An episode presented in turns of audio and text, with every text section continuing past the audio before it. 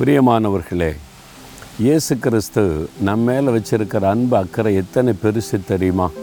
நீங்கள் அதை சிந்திச்சாலே சந்தோஷமாக இருக்கலாம். இருபத்தி மூணாம் சங்கீதத்தில் தாவீது என்ற ஒரு ராஜா ஆண்டூர் மேலே வச்சிருந்த பக்தி ஆண்டூரோடு வைத்திருந்த ஒரு அனுபவம். அதனால் சொல்கிறாரு ஒன்றாம் கத்தர் என் மெய்ப்பராக இருக்கிறார் நான் தாட்சி அடையேன். அப்படின்னா என்ன அர்த்தம்? ஆண்டவர் எனக்கு மெய்ப்பனாக இருக்கிறதுனால எனக்கு தேவைகளே இல்லைன்றார்.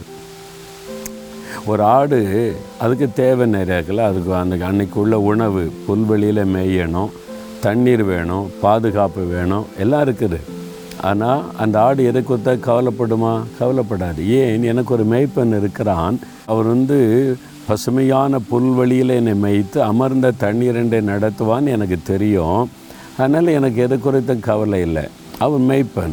அதே மாதிரி தான் தாவிது சொல்கிறார் கத்தர் மேய்ப்பராக இருக்கிறதுனால எனக்கு இதுக்கு என்ன பண்ண அதுக்கு என்ன பண்ண? அப்படி ஒரு தேவையை பற்றி காரியமே இல்லை.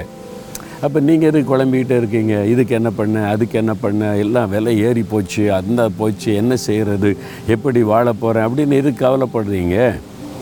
நீங்கள் பட்ஜெட் போட்டுக்கிட்டு எதுக்கு அதை பற்றி கவலைப்பட்டுக்கிட்டே இருக்கிறீங்க? அவர் மெய்ப்பனில் அவர் பார்த்துக்க மாட்டாரா? உங்களை போஷிக்கிறதுக்கு அவருக்கு தெரியும் உடுத்து வைக்க அவருக்கு தெரியும். உங்கள் தேவைகளை சந்திக்க அவருக்கு தெரியும். உங்களை பாதுகாக்க அவருக்கு தெரியும். உங்களை மேன்மைப்படுத்த அவருக்கு தெரியும். பிறகு கஷ்டம்? நீங்கள் என்ன நடந்தாலும் கத்தர் மெய்ப்பராக இருக்கிறார். அதனால் எனக்கு தேவைகளை குறித்து கவலை பயம் எதுவுமே இல்லை. அப்படி சொல்லுங்கள் அப்படி சொன்னால் அந்த மெய்ப்பனுக்கு ரொம்ப சந்தோஷமாயிரும். என்னுடைய பிள்ளைகள் என்னை சார்ந்து இருக்கிறாங்க. நான் பார்த்துக்குவேன் அப்படின்னு சொல்லுவார். சரியா? இப்போ சொல்கிறீங்களா கவலையெல்லாம் தூக்கி தூரமாக வைங்க. ஆண்டவரை பார்த்து சொல்லுங்கள் தகப்பனே நீங்கள் எனக்கு நல்ல மெய்ப்பனாக இருக்கிறதுனால எந்த தேவைகளை குறித்த கவலையும் எனக்கு இல்லை. நீங்கள் பார்த்துக்குவீங்க. நான் விசுவாசிக்கிறேன். இயேசுவின் நாமத்தில் ஆமேன் ஆமேன்.